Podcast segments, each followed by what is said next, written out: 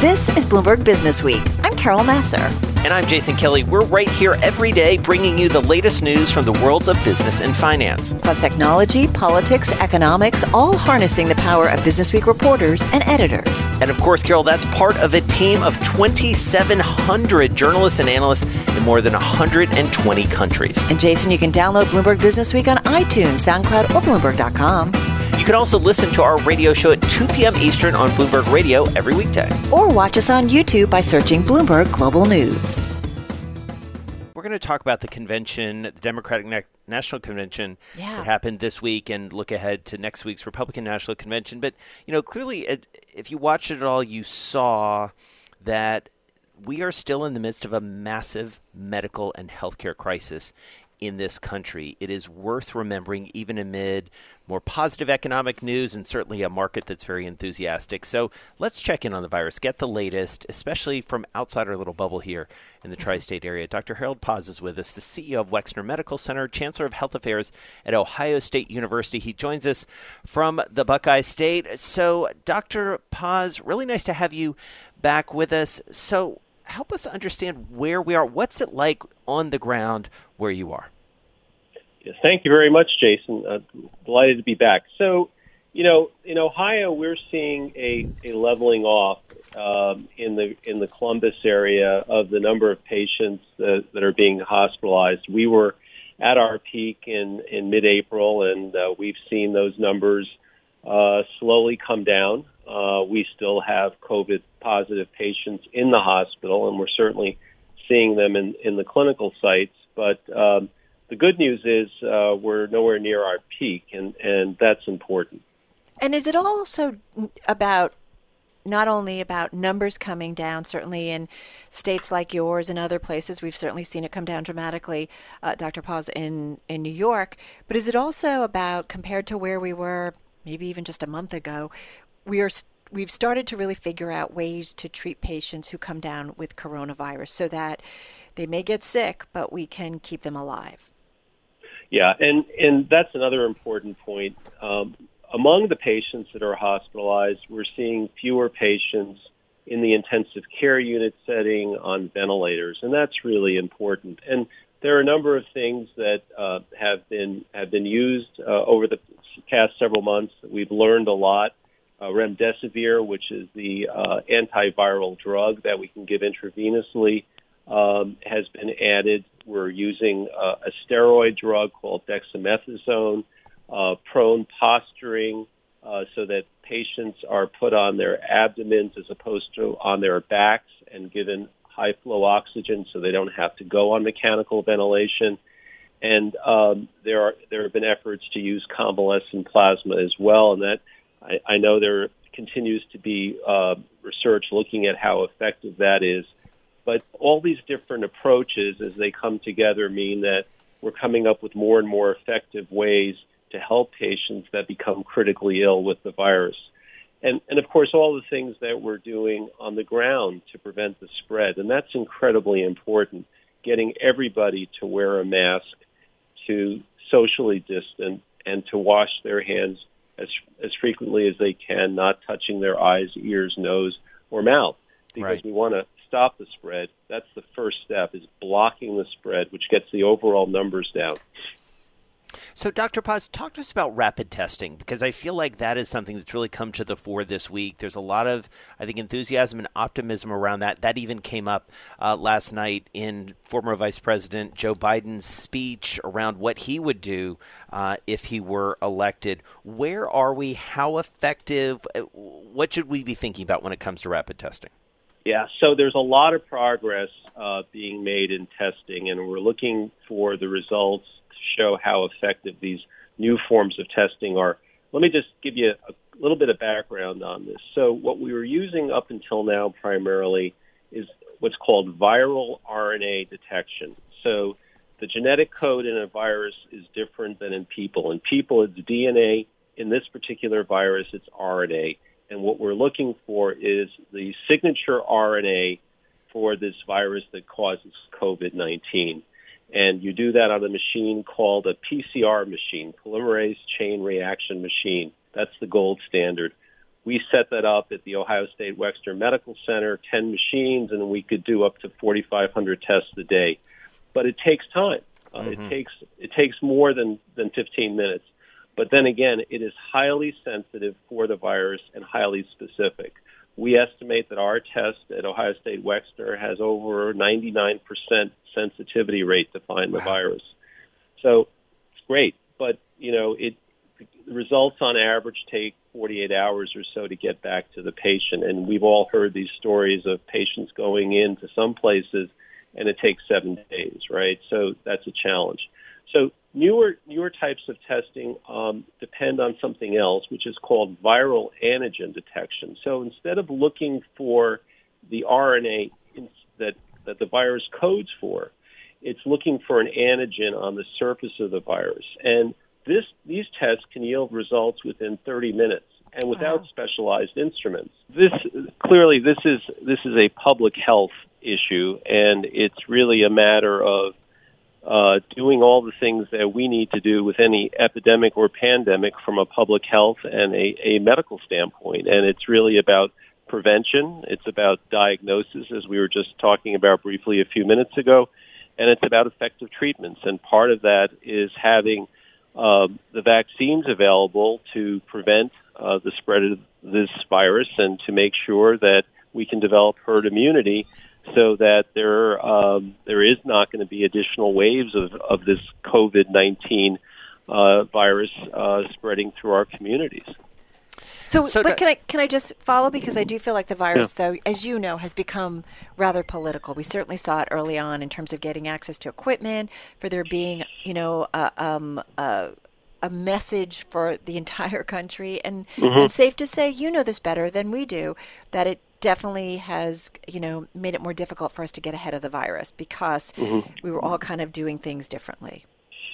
Yeah, so I can tell you that in Ohio, the governor of Ohio, Governor DeWine, has taken a very strong leadership role in all aspects of dealing with this pandemic. Everything from being very clear about the need to wear a mask, about the programs around social distancing, and ensuring that we can go out and do the things that we need to do in terms of testing, and then making sure we had things like reagents to run these PCR machines I mentioned before, all the way to coordinating among the hospitals to deal with patients should there be a surge and these hospital facilities get stretched to their limitations. So it is exceptionally about having appropriate leadership in place and taking that view at the very top all the way through to how we deliver care in our local communities. So, Dr. Paz, before we let you go, talk to us about reopening Ohio State specifically, but also the advice that you're giving even lower down in the educational system as we think about K through 12. Of course. Well, we're spending a lot of time, as you can imagine, at Ohio State as we reopen the university. And we want to make sure that we're able to do that and to do it safely. And that, of course, means that we want to test our students as they come back. We want to make sure that we de-densify classes. So these large lecture classes that all of us know from when we were in college are not going to work right now. So that we do over distance learning, but smaller classes where we can have appropriate distancing, keep our students 6 feet apart, make sure they're wearing masks, make sure our faculty are wearing masks, particularly in areas like the medical school where they have to be physically present, or even in areas like theater arts where or in dance where they have to be in a class. You can't do that over your TV monitor. We want to make sure that we can continue to do these things, but do them safely. And, of course, this has had an impact on some programs like athletics, and it resulted in some very difficult decisions that needed to be made to keep our students and our staff and our faculty safe. But we are all doing this with the notion that we're going to get through this thing. And, you know, I'd like to tell you the precise day in the next year when this will all be done, but it will be done, and we'll be on the other side of it, and then we're going to get back to all the things that we used to do at the university to their fullest extent. But in the meantime, without shutting down entirely, and that's what we want to avoid at all costs, is to have to shut down entirely. We want to do as much as we possibly can that we can do safely. Right. All right. Well, we've run out of time. We'd love to have you back soon, because you are really at the nexus of so many things that we're interested in when it comes to fighting this virus, the future of education, and as you alluded to, Buckeye football. I mean, goodness gracious, no Big Ten football. Yikes. You are listening to Bloomberg Businessweek. Well, when you think about what's going on in the world, and when the name Steve Bannon comes into the headlines like it did yesterday with a vengeance, there is one thing you want to read, and that's anything that Josh Green writes. And we're fortunate to have that as the centerpiece of our political conversation today. Joining us, Amanda Colson Hurley. She is politics editor for Bloomberg Businessweek. She edited this piece. And Joel Weber, of course, the editor of Bloomberg Businessweek. He joins us from Massachusetts. So, Joel, I was so happy when this hit the wire, because it's what you want to know. It is what's going on and a reminder of who Steve Bannon is. That's right. And you know, Josh Green, for those that don't know him, wrote a book that was very much about Steve Bannon and sort of the power that he's been able to wield on the right. And so that's called The Devil's Bargain. And I had kind of nudged Amanda earlier in the day. Josh is obviously a very busy man right now, with an election around the corner, and we've got him on all kinds of stories.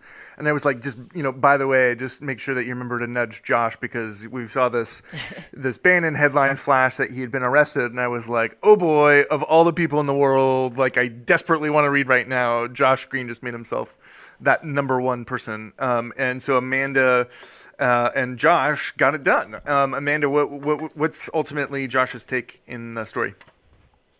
Yeah, so Josh's take is that Bannon's indictment sort of represents the end of this arc of a political project that Bannon kind of began when he was advising Trump before, you know, when Trump was campaigning in 2016, that it was really Bannon who had this vision of combining a sort of anti-immigrant nationalism with economic populism to kind of come up with this, what he thought was like a winning, you know, multi-generational kind of winning formula for the Republican Party.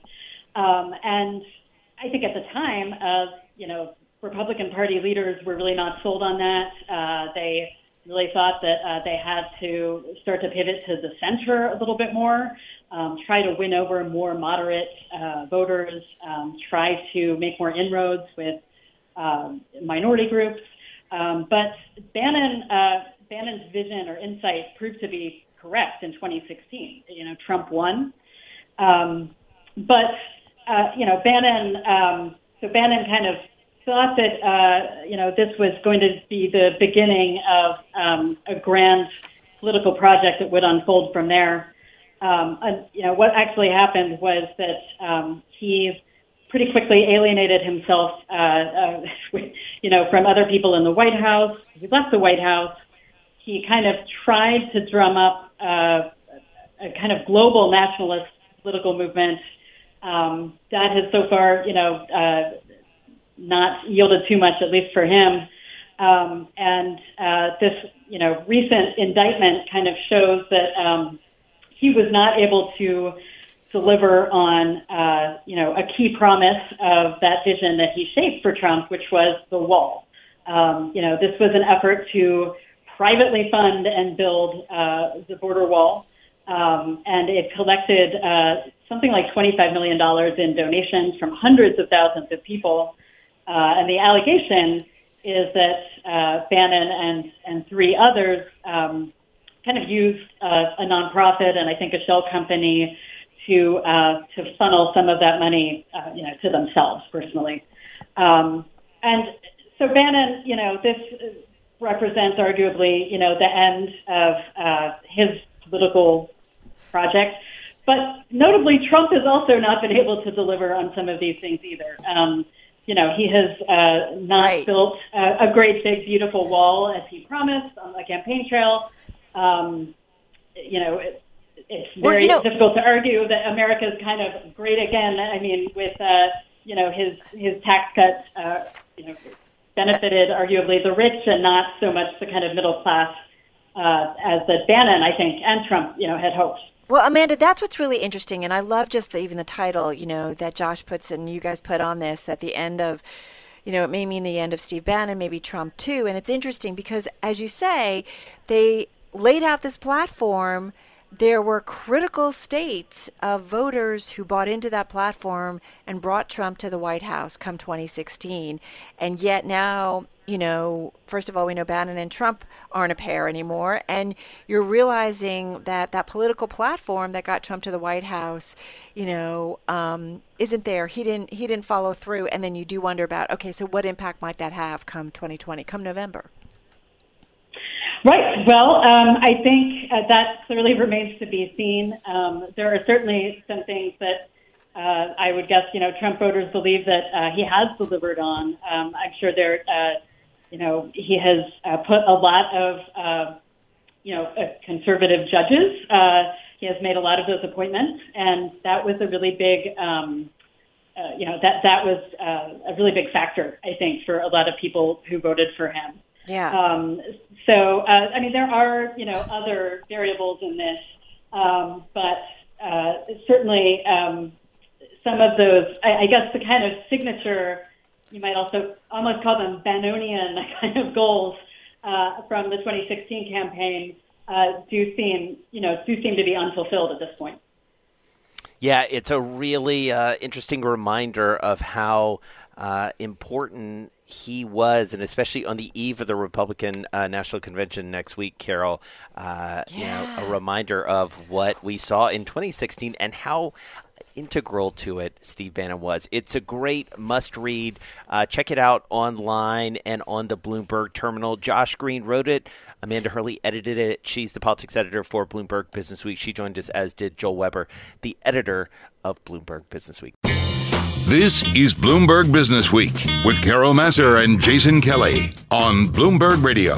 Yes, indeed. Bloomberg Businessweek on this Friday. I got to say, listening, Jason, recently one morning, as I like to do, to Surveillance with Tom Keene and the gang, Danny Blanchflower was on. He was talking about walk-around economics, which I just wanted to hear more about. So in today's Businessweek Economics, excited to have with us Professor of Economics Danny Blanchflower from Dartmouth College, former Bank of England Monetary Policy Committee member. He joins us on the phone from Hanover, New Hampshire. Professor Blanchflower, it is so nice to have you on. I love it when you're on with Keen and the gang. You're so much fun. So much to talk about when it comes to the economy. And first up, I want to talk about what's so important to the economy: education, those in school, those who just graduated, they're coming into a really tough workplace. Tell me about kind of what you're setting up for in the fall. Well, there's a number of things. I mean, I think there's two bits really to start us going.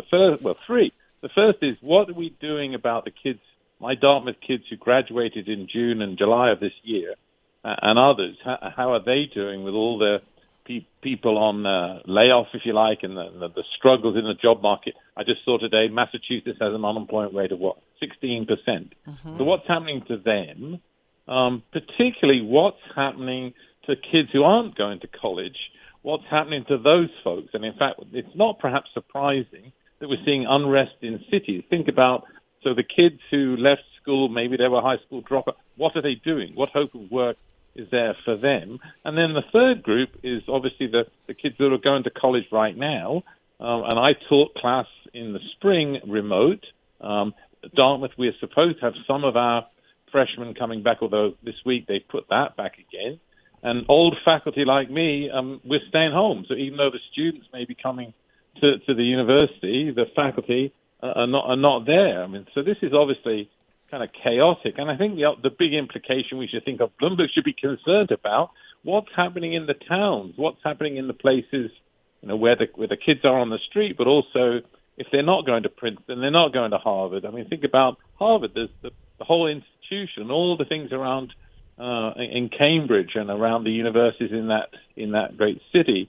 This is a really downward shock to spending. And the good news that you were just giving, remember, these are lagging indicators. We're going to see a downward pressure in the next few weeks as we approach the election. So this is all very complicated, but none of it's very good news. Right. Well, and Danny, that gets us right to this whole notion of walk-around economics that Carol and I talk about, even on the very rare occasions that she and I leave our homes and go back to right. our office for a day or two, the neighborhood around Bloomberg, in the same way that you're talking about right. these college towns that are suffering. What is the way to measure that? How do you approach that in terms of really quantifying the net effect here? Yeah. I mean, let's put this in context. I mean, I was on the Bank of England and well known these days for saying a year ahead of things that the data's looking really bad. My economics of walking about, talking to people, observing what I see was changing. So obviously some of it has to do with surveys that Bloomberg talks about. You talk about the PMIs and you talk about all sorts of things like that. But a lot of it is, I think, you walk around the streets of New York, you walk up Lexington, and what do you see? You don't see people. You know, I mean, all these people sitting at home working. So I'll give you a story. I remember being in England early in 2008, and I was in a taxi cab driving down Oxford Street. And the taxi driver said, I know who you are. And he said, you've been talking about the recession here.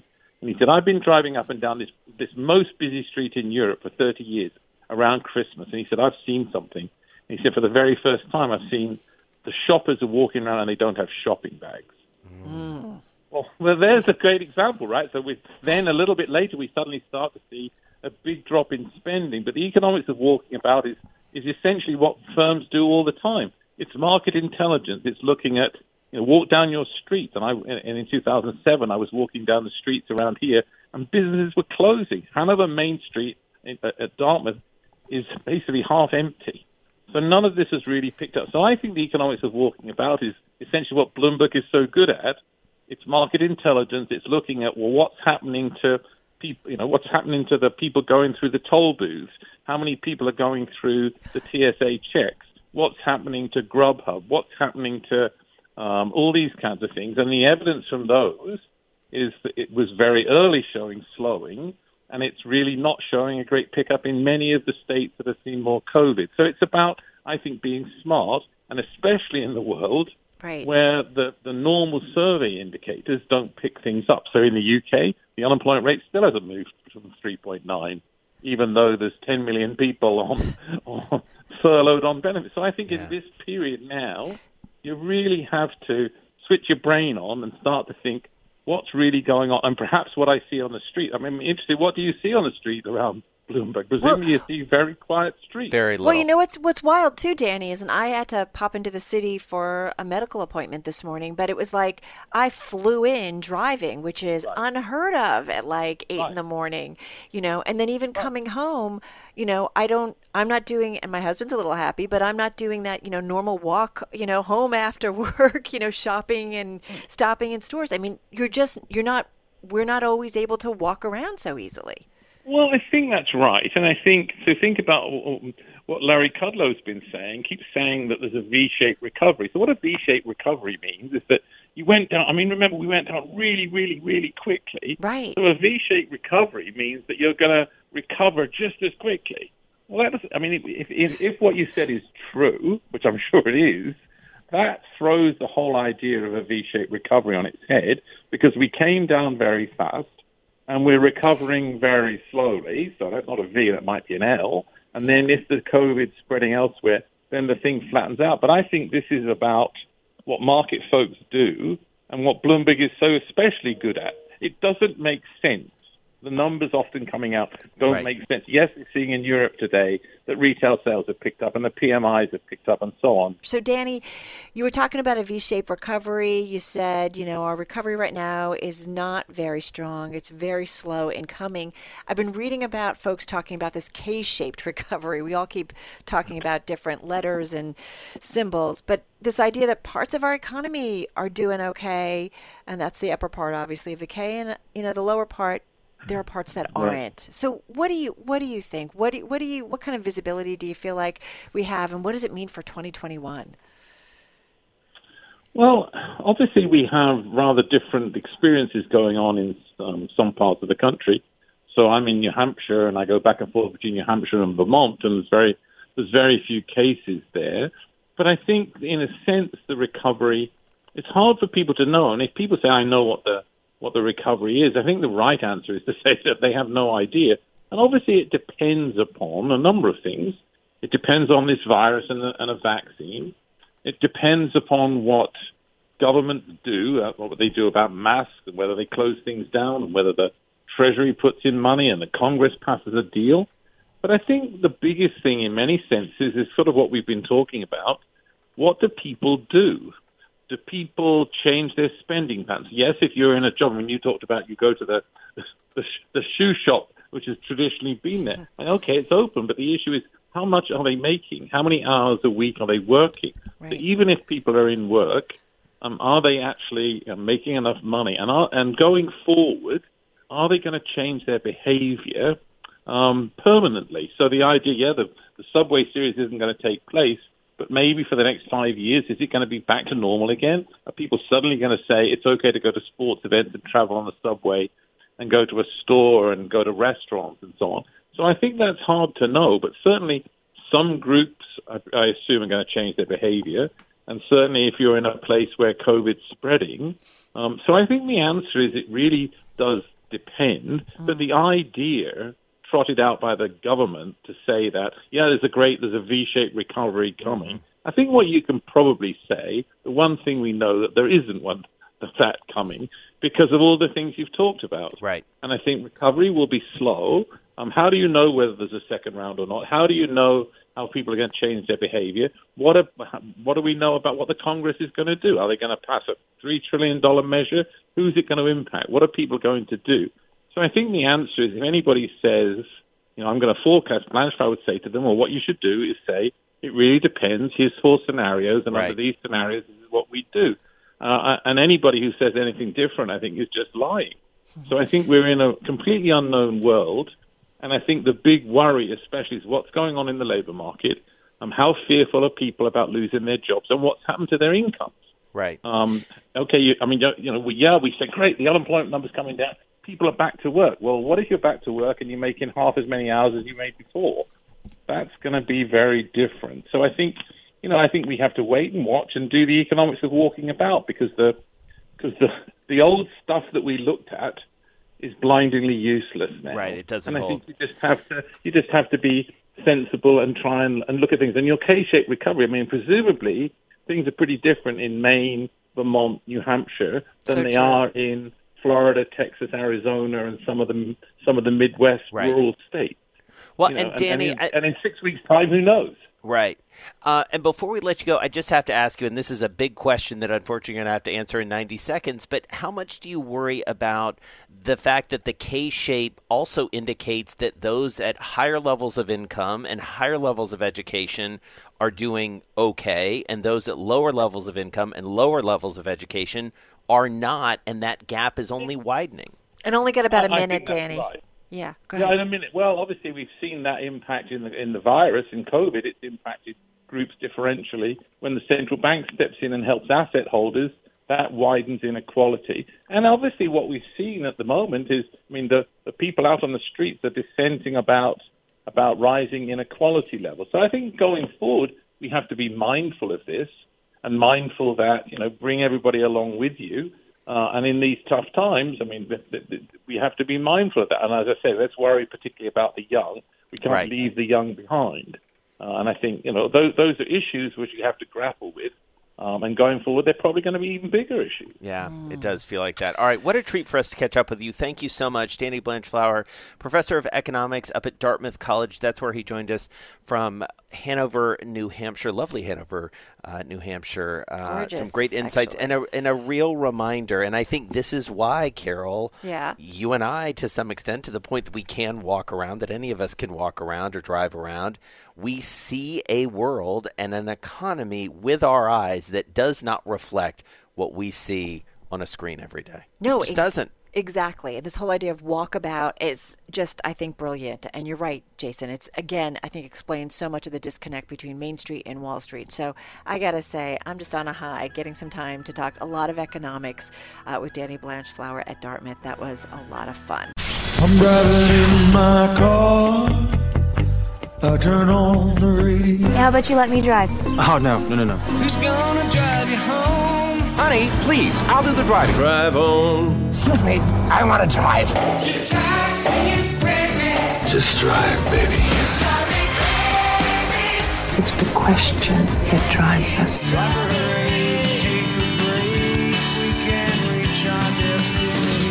us. This is the drive to the close. That funky music will drive us till the dawn. On Bloomberg Radio. All right, it's time for the drive to the close. Excited to have with us Erika Klauer, Managing Director, Technology Equity Portfolio Manager over at Jennison Associates. So much, we don't know her. She's new to the program, Carol, but I like her already because A, she was a chip analyst, and B, she went to Georgetown University. So God. Like this is all going great. Jason's here. Jason's going to start emailing you on a Friday. Right. I'm just going to tell you. I was just going to say hello to my fellow Hoya. I know. I love it. I also think we have, not to get too deep into this, we'll talk about this offline. I think you work with a old classmate of mine, Shido Meta, from Georgetown, who is a very, very good friend of mine from I'm going to go out and get, well, I can't go to a pub and get a beer, but you're going to go out and get a coffee. But I'll be here, guys. You go ahead. So, Erika, talk to us about tech right now, because we talk about it a lot, and it's just been an amazing ride. Why? I mean, aside from like the big cap names, it feels like it's a more complicated story here. You know, there's a lot to unpack here in talking about the transformation to the digital economy. What we're seeing is every industry being impacted by the use of technology, whether it's telemedicine, whether it's your retailers, whether it's your traditional technology companies who are using artificial intelligence to advance the development of their own projects. So really, every company is a technology company these days. So when you see, you know, it's funny, our Dave Wilson, who does a chart of the day, and he consistently, you know, looks at the technology sector and how much it really moves the market, makes up the market. You know, all of us who are in index funds, 401ks, we have a lot of exposure to these names as a result. Are you comfortable with that, or do you feel like it's getting a little overdone and we need to be a little bit cautious here? Well, you know, I think stock selection is always very important, but there are some key subsegments that I think are still in very, very early days. One example would be telemedicine. Right now, digital health is about a $40 billion business that's growing in the mid-teens. There are many subsegments of that offer a lot of interesting opportunities for growth, whether it's a patient who can monitor their glucose on their own, or even patients who are for the first time seeing their doctors over the web. For example, before the pandemic, only 1% of Medicare patients had visited with their doctors online. 40% of Medicare patients have had a visit with their doctors since COVID. Hmm. So when you think about this world that we're living in right now, Erika, and this goes back to a conversation we had with a well-known economist up at Dartmouth earlier in the show, he was talking about the sort of walkabout economy and the walkabout sort of economic research that we all do, even if it's virtual these days. But, you know, one of the things that you see in that lack of people walking around candidly is everybody's working from home, especially, you know, fortunate people like us. And I'm guessing you're in the same situation, able to do your work remotely. It feels like this is something that's going to be a fundamental change in how business is conducted. How does that play through to an investment thesis? Well, I think there are two factors here. First of all, I agree with you completely that whether you're working or you're studying, there is going to be much more of that goes on in the home. And there are some positive implications from that we're already seeing.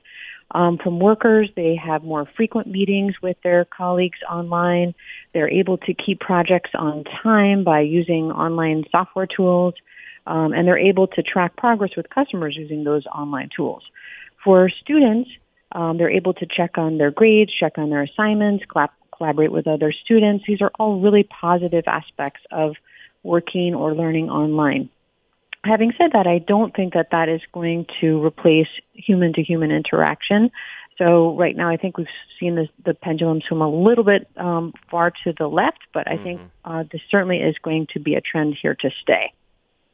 So what do you think about the trend? I mean, e-commerce, man, we've been all doing it, you know, but I do feel like it got kind of a kick in the pants because of the pandemic, and folks that maybe weren't ordering groceries online or weren't doing certain things online. Kicking the pants in a good way, though, right? Kicking the pants in a good way. A kickstart. All right. Maybe a shot. Most people don't think a kick in the pants is great, but I don't know. You do you. You know, you get a kick in the pants, you get people that kind of do something even more. So I wonder what you think are the lasting impact, because I do feel like retail, which we've been overstored, overmalled, you know, we're seeing that, you know, finally those companies go bankrupt. I feel for them. I feel for the people, but we knew it was coming, and it certainly was, you know, accelerated as a result of the virus. But what do you think? How does that impact, you know, the retail stuff? What stays with us? Well, I think retail is one example of a bigger trend that I think you're getting at, and that is this notion of this buzzword that we hear all the time, big data, which are these very large data sets that can be analyzed to find patterns. And big data is very important, not just for e-commerce, but for so many applications. What big data is able to do is able to determine root causes of failures, and then basically detect those issues real time and deal with them real time. They can, as you pointed out with e-commerce, they're able to, based on using big data, generate coupons at the point of sale based on what they're seeing real time in the customer's buying habits. You can risk analyze for insurance companies real time in minutes. And then the most important thing I would say for so many companies is using big data to detect fraudulent behavior before it affects an organization.